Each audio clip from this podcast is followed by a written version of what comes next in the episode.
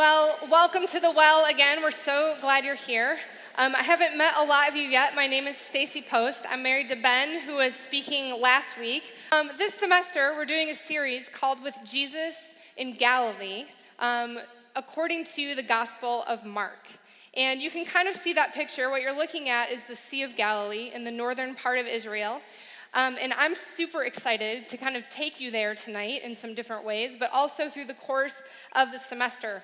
It's in the very northern part of the land.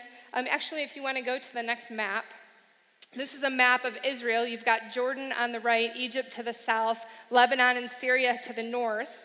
Um, and the middle section is the land of Israel. And at the top of that, you see a little body of water. That's the Sea of Galilee. So if you go to the next slide, to the next picture, this zooms in on the Sea of Galilee, and you guys should have all gotten this map. Did you get a map tonight on your way in? Okay, as you get to know me, you'll get to realize that I really love maps. I think they're awesome, especially maps of the land of Israel, and now you have your own. So keep it in your Bible, bring it with you every Sunday night to the well this semester. We're to use it to kind of learn some cool stuff. Sea of Galilee, and this is the area that we're to kind of hang out in this semester. It happens to be one of my favorite places on the planet. Ben and I had the privilege of living in Jerusalem, in Israel, for two years. We've spent a lot of time there. We've taken a lot of you guys there with us, and we really enjoy doing that. So, this time we're going to do it from here and take you all along to the Galilee this semester. Jesus spent a lot of time there, and I think by the end of this semester, you might know why um, he chose to do that. So, that's just kind of the goal. Um, tonight, we're going to continue on in the book of Mark. But by the time we get to our story in Mark chapter 2, Jesus is famous. Do you remember the question I had you ask each other about the famous person? By the time we get to Mark chapter 2, Jesus is famous. So, just for a few examples, shout out some names of people you heard of or you thought of in your groups. Who would you want to meet? Give me some examples. Justin Bieber. Funny you should say that. Anybody over here? I can't hear you. Ed Sheeran, Will Smith. Okay. Whoopi Goldberg, that's awesome. That's awesome. So, the way you guys feel about the famous people that come to mind, that is a little bit of how the people in Galilee felt during the time of our story about Jesus. And it's funny. Well, let me, let me just tell you why first. Where did Jesus grow up? Does anyone know? He grew up in Nazareth, that's right. He went down to the Jordan River to be baptized by John. Ben talked about this last week. He was tempted in the desert. He went back to Galilee and he went to a city called Capernaum. We're going to talk more about that in a minute. When he got to Capernaum, he started to do some crazy stuff. He started to say some crazy stuff. He started to heal people. He started to say things people didn't agree with, some things that were controversial. He started casting out demons. He started doing things that were blowing people's minds. And guess what started to happen? Pretty soon, people were going, Who is this guy? We got to go check him out. Like, he's doing some crazy stuff, he's saying some crazy stuff, and they start to flock to him, right? He travels all through Galilee preaching in all their towns and teaching and healing and casting out demons. And pretty soon, he can't go anywhere without a crowd following him or people coming to find him. In fact, one time in Mark chapter 1, it tells us that he went off to pray by himself. And his disciples show up and they're like, Jesus, what are you doing? Everybody's looking for you. By the time we get to Mark chapter 2, Jesus is famous and everybody wants to be around him. It's kind of like this phenomenon that happened in Grand Rapids last weekend. You can go to the next slide. There he is. Ladies and gentlemen, Justin Bieber hanging out, right? Hanging out in Grand Rapids. Um, anybody catch a glimpse of Justin Bieber? Like you did? You did? Yeah, pretty exciting. All right? Yep. He was in Grand Rapids and it was all the rage. In fact, if you Google this and find some stuff on him on MLive, there are crazy videos of junior high girls like so excited their heads are gonna explode, right? Because Justin Bieber's in Grand Rapids and they gotta get close to him. You can flip to the next picture. These are actually some pictures some CM students took. They met him on the road in Grand Rapids. You can go to the next one. Oh, there he is. You know, oh my gosh, Justin Bieber. But this is what was going on in Mark chapter 2. Why do people want to be around him?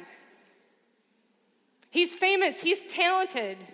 If you're a junior, junior high girl or maybe a college student, you might have a crush on him. I don't know. But People were flocking to Jesus because he was doing amazing things and everyone was hearing about him and they wanted to be around him. And some people got very bold and worked really hard to get in his presence. And we're going to look at a story tonight about being bold. So before we do that, will you guys just pray with me?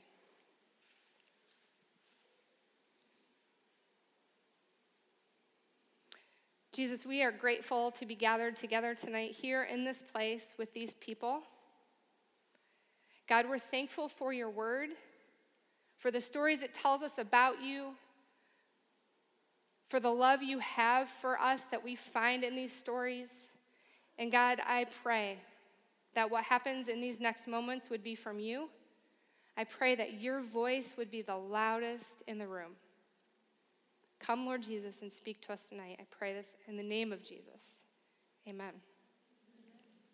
Okay, here's what I want you to do keep your Bibles closed, and I just want you to listen.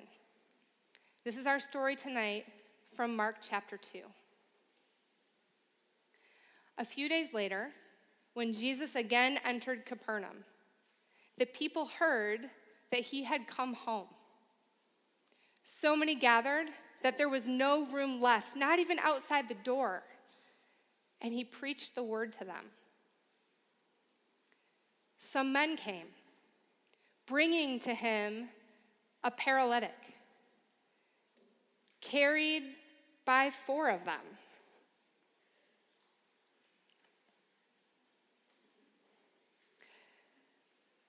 Because of the crowd, they could not get the man to Jesus although they were trying really hard to come down the aisle.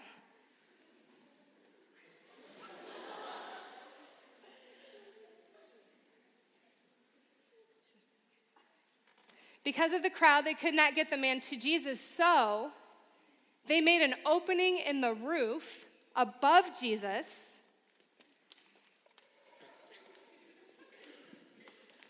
And they lowered the mat that the paralyzed man or woman was lying on.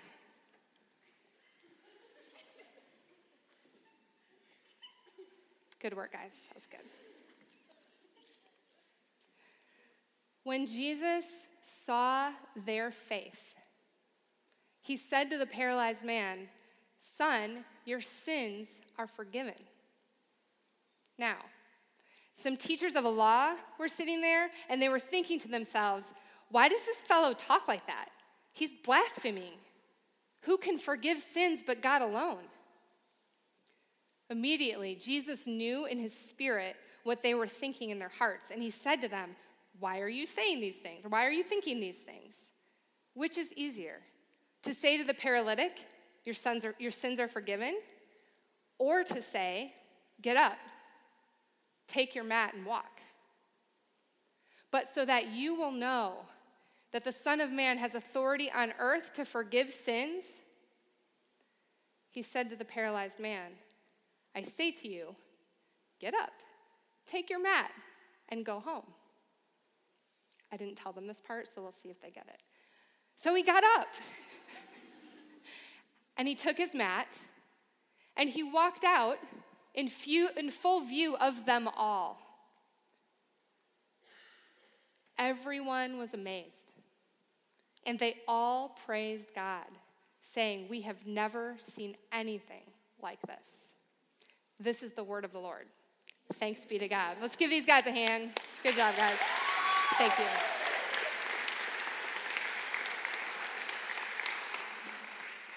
You know, they didn't come through the roof and they were all girls, but I thought maybe you would feel a little bit of the tension in the room that may have happened in that moment. So here's what I want you, what we're going to do tonight. Open up your Bibles to Mark chapter 2, if you have one. If you need a Bible, raise your hand, and our friends from the program team would love to try to get through the crowd to get you one. Um, we can try to pass them forward, but we're flipping to Mark chapter 2.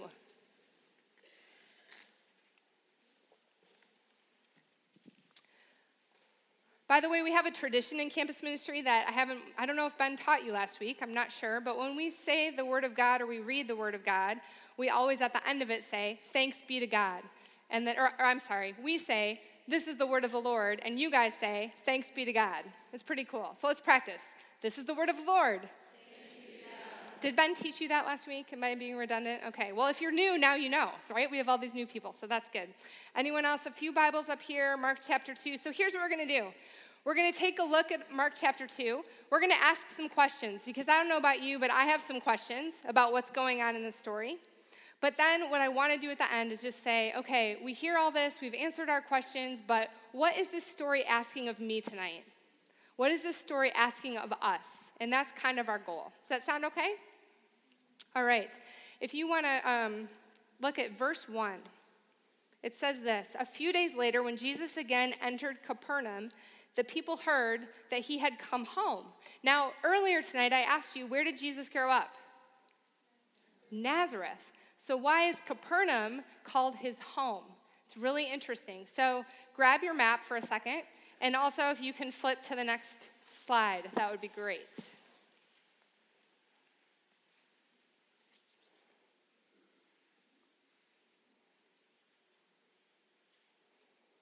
All right. So here's what I'd like you to see is this is from Matthew chapter 4 and I'm just going to read it to you but it sheds some light on why Jesus is now living in Capernaum. When Jesus heard that John, this is John the Baptist who baptized him in the Jordan, had been put in prison, he returned to Galilee. Leaving Nazareth, which is where he grew up, he went and lived in Capernaum, which was by the lake in the area of Zebulun and Naphtali to fulfill what was said through the prophet Isaiah land of Zebulun and land of Naphtali, the way to the sea along the Jordan, Galilee of the Gentiles. The people living in darkness have seen a great light. On those living in the land of the shadow of death, a light has dawned. So grab your map for a second, and you can flip to that map now. Um, first of all, find Nazareth. It's in the bottom left corner. Everyone see Nazareth? This is where Jesus moved, grew up. And then if you find the Sea of Galilee, look on the northern shore and you'll see the city of Capernaum. Everyone see that? So that's the move that Jesus makes. And we're kind of going to ask two questions. When did he move there and why did he do that? Well, the text tells us that John the Baptist was put in prison, okay? I'm not going to have time to tell you the story. You should look it up, it's quite interesting. Herod Antipas was the king of Galilee at the time, or the ruler of Galilee at the time. He puts John in prison. Another story for another day. Remember, Jesus, John the Baptist are cousins. Jesus has just been baptized by John the Baptist, and now John gets put in prison, and now Jesus, on that cue, moves to Capernaum. It's very interesting. On your map, again, find Nazareth. Look just north of Nazareth, and you'll see a city called Sepphoris. Do you see that? Starts with an S, Sepphoris. Sepphoris is the place where Herod Antipas had his capital. While Jesus was growing up, three miles from Nazareth. Jesus was growing up three miles from the ruler and his capital. When John gets put in prison, right about the same time, Herod moves his capital to Tiberias. Go back to the Sea of Galilee and look along the eastern shore of the Sea of, I'm sorry, the western shore of the Sea of Galilee, and you'll see a city called Tiberias. Right when Jesus is entering his public ministry, um, Herod moves his capital from Sepphoris to Tiberias. And now Jesus moves to right where the action is happening. He moves right at the same time from Nazareth to Capernaum, which, by the way, you can see from right across the lake. The lake isn't that big, and I'll show you some pictures in a second. So we know that Herod has moved to Tiberias, Jesus follows. Why did Jesus move to Capernaum? One of them, I think, is to be near Tiberias, to be near the capital and where the action's happening. But also, you'll see this very, the darker line that's one of the major routes that goes right through Capernaum. It's not red on your map, it's red on this map. It's a little thicker, maybe. Do you see the major road going right through Capernaum? This is literally the road in the ancient world that connected everybody. So, if you were a major kingdom down in Egypt or a major kingdom up in Mesopotamia, you had to take this road right through the land of Israel. This means the entire world, every army, everyone that's trying to conquer another nation, every culture, everyone in the world had to pass through this tiny little land, and even more so, right through the city of Capernaum. Jesus moves closer to where the action is, but he also moves to the city where the entire world is passing by. That's a big deal. And that's where he begins his ministry. The next thing I want to tell you about is who's living in this area, because here's the thing I've had people say to me, Oh, Galilee is so beautiful. Jesus must have been a lake boy. He liked being by the water, it's peaceful, it's like vacation land. There's nothing peaceful going on here during the time of Jesus, and let me tell you why. You'll notice in the little black boxes that you have along your map, these are different people groups that are living in this area. So, in the area of Capernaum and the north, it says religious Jews. This, where, this is where the Jewish people lived who were very, very religious, upheld Torah or upheld obedience by living out the Bible, keeping the rules, very religious. All the way across the lake at the bottom, you see Decapolis. These are cities that were founded by Alexander the Great. Years before this, this is where the pagans lived. These were Greek cities. These were non religious, non Jewish people that were breaking all the rules that the religious Jews were trying to keep. In fact, they didn't even they couldn't even be around them because they were unclean. So you have this major tension between these two groups. Then in the northeast you've got the zealots. These were religious Jews that liked to be obedient, but they liked to be obedient with the sword. So if you were a Jew but you weren't keeping the law, then I might take you out with my hidden dagger in my cloak. Or if you were a Roman and I didn't like that you were occupying the land and you were going against my way of life, I might also assassinate you. Now, the religious Jews, that wasn't their way of life, so they didn't really agree with the Zealots. The Zealots obviously didn't want to be around anyone in the Decapolis, right? There's a lot of disagreement going on in this tiny little place. Then in Tiberias, you have the Herodians. Remember, Herod has his capital there. These are people who are Jewish but they really like the Roman pagan way of life. So they're going to be like Jewish and keeping the rules sometimes, but mostly they're enjoying all the luxuries of the Roman pagan life and they're playing both sides. So who doesn't like them? The religious Jews or the zealots? And they still don't really want to be in the Decapolis. So no one's getting along. Also, by the way, this sea is seven miles wide and 13 miles long. This is not a big area. And all these people groups are crammed in this little spot. And this is the place where Jesus chooses to do all his amazing work. A lot of it. Not all of it, but a lot of it, with great purpose. The last reason he goes to Capernaum is because of prophecy. He fulfills prophecy, but here's what he fulfills the Galilee, partly because of this, partly because of all the armies that come through on that road. That area, more than anywhere else in the land of Israel, had seen death and destruction and oppression and misuse and abuse for years and years, and hundreds of years, actually. So when the text says that those living in darkness have seen a great light, that's because Jesus shows up and brings hope and healing and light to a place that was dark and broken and hurting. And this is why Jesus moves to Capernaum with great purpose. So, can I show you what Capernaum looks like now that I've said all that like stuff, information? Let me show you. So, you're looking at the Sea of Galilee. Capernaum is on the northern shore, so sort of like right in the middle of the northern coast you're looking at. Go to the next slide. This is an aerial view from the Sea of, Galilee, above the Sea of Galilee, looking down on the ancient ruins of Capernaum. I just stood there in May. It's still there. You can go there and walk around in the streets and in the city where Jesus lived where he taught in the synagogue. The house he lived in is there. Um, you can go to the next one. This is a very old picture, but it's hard to, hard to see. But in the top, there's like a circular building. It looks like the ruins of a circular building. This is what remains of the house where Jesus likely lived. Um, you could say lots more about that, but I just thought it'd be kind of fun for you to see that it's actually a place you can go and stand in the place where this story happened, which I think is pretty cool. And the last slide this is just the view of the Sea of Galilee from Capernaum, looking out over the sea. It's so beautiful. And maybe someday some of you guys will come and stand there with me, and that would be super cool, right? So let's keep going in our text. That's all verse one. Don't worry, the rest of them won't be that long. Look at verse two with me. So many gathered that there was no room left, not even outside the door, and he preached the word to them. And I couldn't help but thinking it's kind of how the well feels right now. Some of you guys are sitting on the windowsill, sitting on the floor, out in the lobby. um, we kind of get a little bit of what this feels like. So look at verse 3. Some men came, bringing to him a paralytic, carried by four of them. Since they could not get him to Jesus because of the crowd, they made an opening in the roof above Jesus, and after digging through it, lowered the mat the paralyzed man was lying on. Now, what's going on here? Everyone, look up a second. What if this happened in here? Like, we're just talking, we're studying the Bible, and all of a sudden, like, what would happen to us if people started digging through the roof to get in here? It would get a little dangerous in here, wouldn't it? A little awkward. Some of you might get mad because things would be hitting you in the head, and that would not be what you signed up for when you came in here tonight, right? Um, if you can go to the next slide, I want to show you some pictures.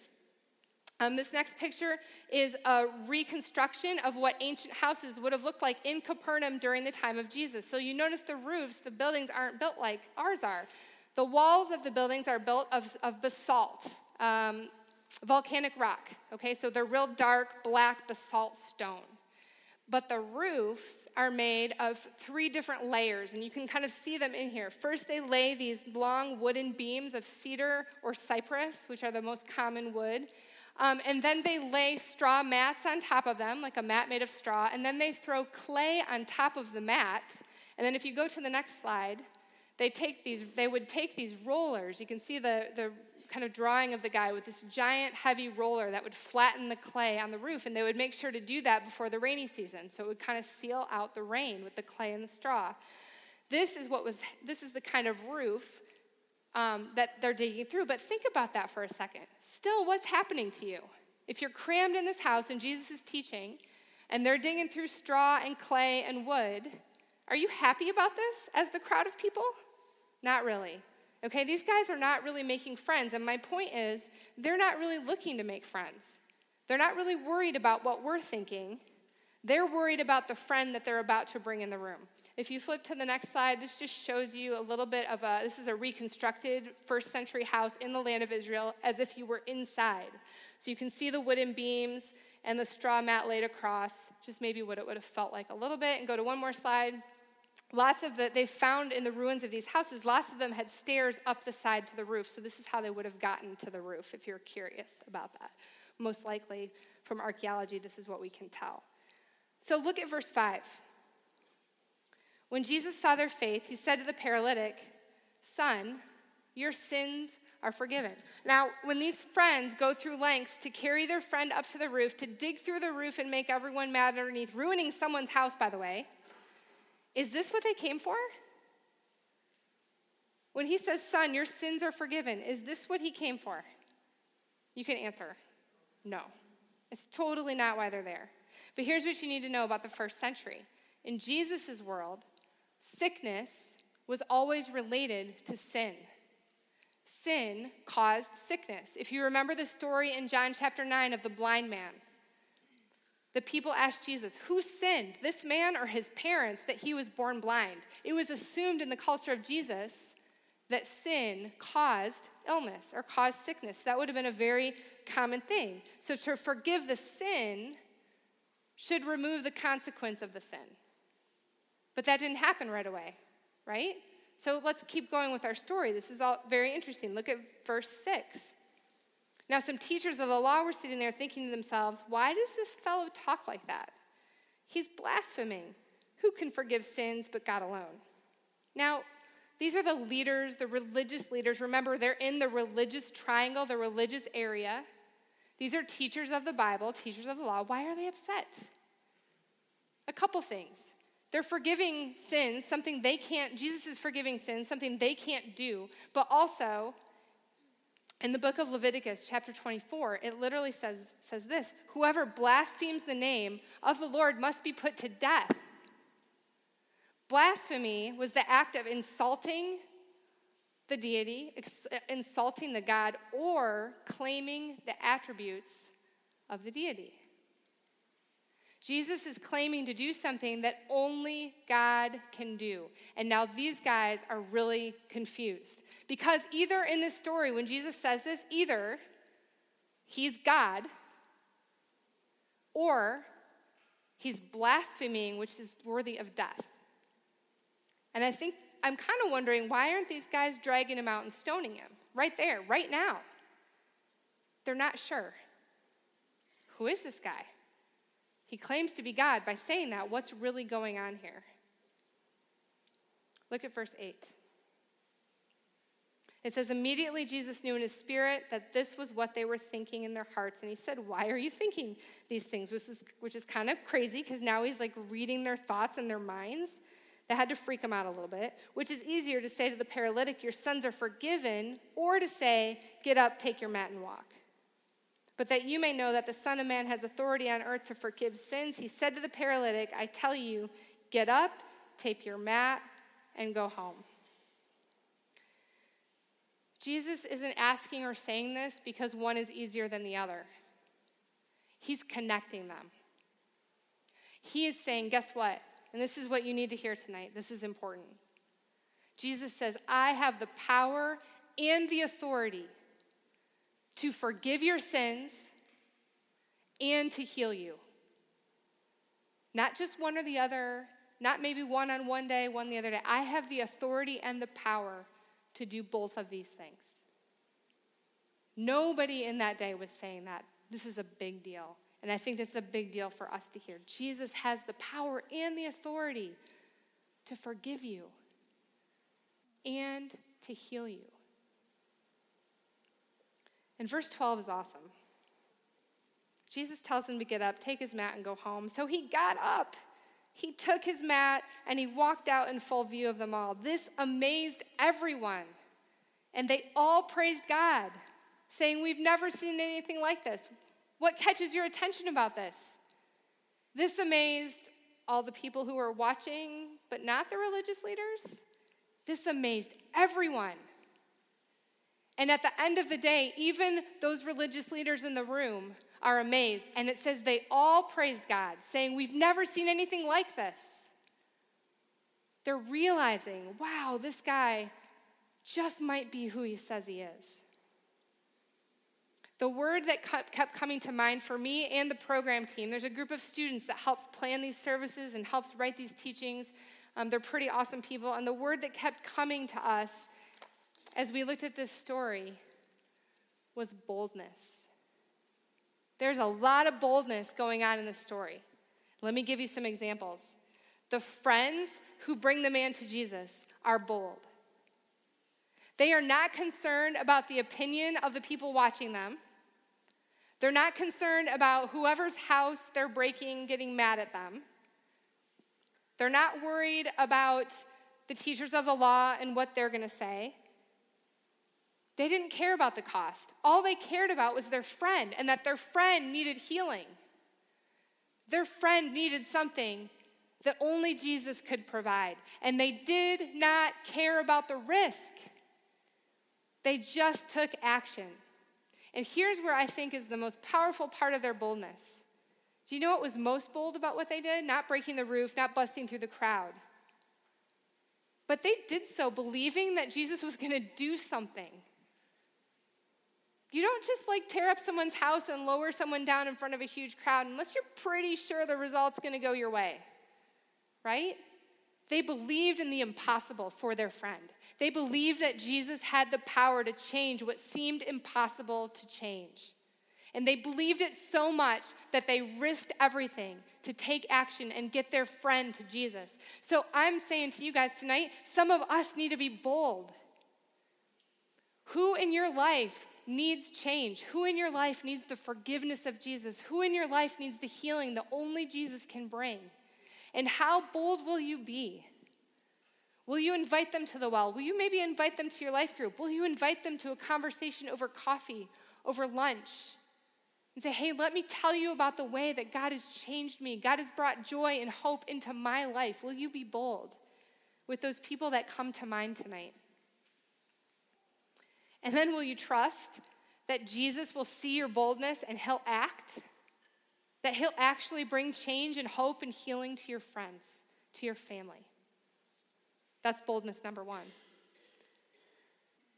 Boldness number two, I actually think the paralyzed man was pretty bold. And here's why it takes a lot of strength and courage to let people help you. It takes a lot of strength and courage to quit being so strong, to admit that you might need someone to help carry your load, to do things for you that maybe you can't do for yourself. That takes a lot of courage. And maybe some of us in this room, we need to be bold. And we need to let people care for us. We need to let the community around us care for us and walk with us and carry us and do things that maybe we can't do for ourselves. And sometimes it's allowing people to believe things for you that you can't believe for yourselves yet. This past week, um, Ben and I were just like hanging out one night and we were looking for something to watch on TV, and we stumbled onto the History Channel app on our Apple TV, and we started looking at documentaries, and there was this 9 11 documentary. And I thought, oh, it's 9 11 this week. That would be kind of interesting. So I started watching it, and we got totally sucked in. We ended up watching the whole thing. And it was just story after story of people who had experienced that tragedy from different angles, right? So there's someone who'd been working in one of the towers that made his way out. Um, there were firemen and policemen. There was a doctor who was the one ER doctor at the closest hospital um, to the towers, which was just fascinating to hear his story of that day. Um, the documentary is on the History Channel. It's called Days That Changed America, September 11th. So you could check it out. It was really amazing. But there was one story that caught my attention, which I think is a really good example of what we're talking about. There was a Port Authority officer, his name was John, and he went running into the towers with three or four other officers to go and try to help people after um, I think one tower had fallen, the, the other one hadn't yet, but they were trying to help people get out. And while they were in there, that tower fell. And so a few of them died right away. John and a couple other guys survived, but got buried in the rubble of the tower. And so he's literally in this documentary telling his story as he was trapped for like 22 hours under the rubble of one of the towers. Um, so it's like him and the ER doctor who's on the scene and all these guys who were trying to help him. And they're telling the story of these men literally jumping on top of this rubble from this building that had just fallen to try to dig John out. And they dug all night long. And at one point, they called the ER doctor. The reason he was there was because they thought they were going to have to amputate his legs to get him out because he was trapped. His legs were trapped. But they kept fighting for him. They're like, no, we're not doing that yet. We're going to fight. We're going to fight. We're going to fight. And all through the night, they dug that rubble out um, from on top of John. And they show this picture when they finally get him free of him on a stretcher and he comes up out of this hole. And, you know, it's like six in the morning after they've been doing this all night, September 12 now. And he's talking as we're looking at this picture on the documentary, and he says this these people, he said, those men on top of the hole, this is what he says, they knew the dangers, they chose to ignore it, and to go into that hole anyhow and try to save me. I'll be forever grateful for their bravery. Can't even imagine how he feels about those people. Some of you guys have family, friends, people that love you who have helped dig you out who've been bold, who've invited you along, who've shared their story. And now we get to be the ones that might help dig others out of the rubble, dig others out of the pain, of the darkness, and be like, hey, there's a whole new life with Jesus. Here's the last boldness, and this is my favorite one. The most bold person in the story was Jesus. Because Jesus chose to boldly claim that he had the power to forgive sin.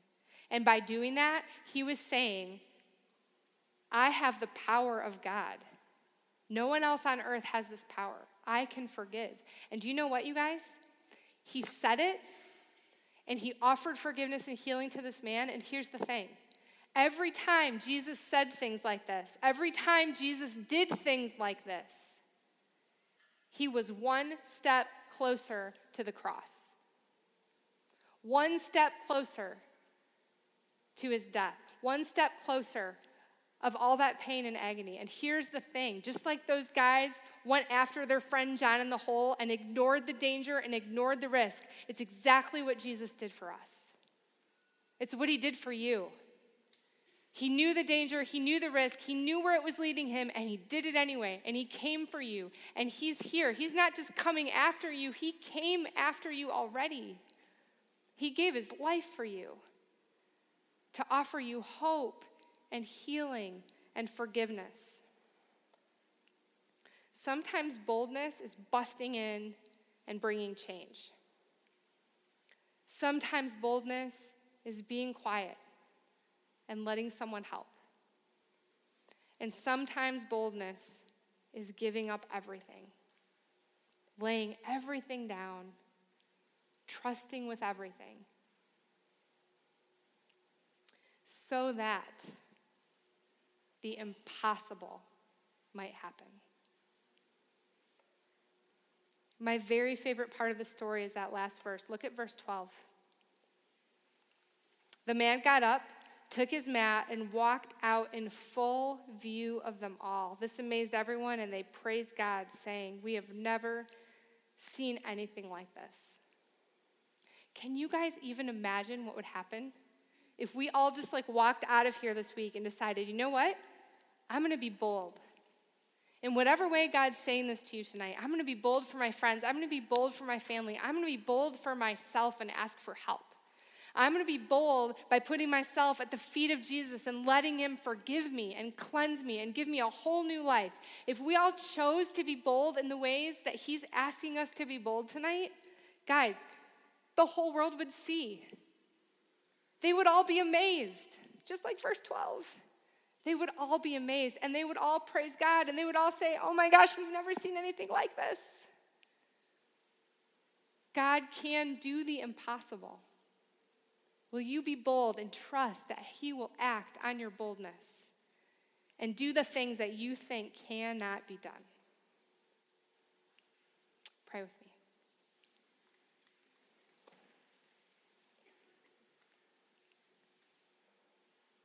Jesus, we are grateful tonight for this story. We're grateful for these friends who loved their friend so deeply and so boldly that they took great risk to get him to Jesus. And God, we're thankful for the boldness you show us in your love and your forgiveness and the healing and hope you offer us. So, Jesus, I pray in the next moments as we sing, as we spend time in your presence, God, would you speak to us? Would you open our hearts and minds to the things you want us to do, to the things you want us just to be still about, to ask for help for, for the people you want us to love? But God, mostly will you let us hear of your love for us, your forgiveness, your healing, your hope.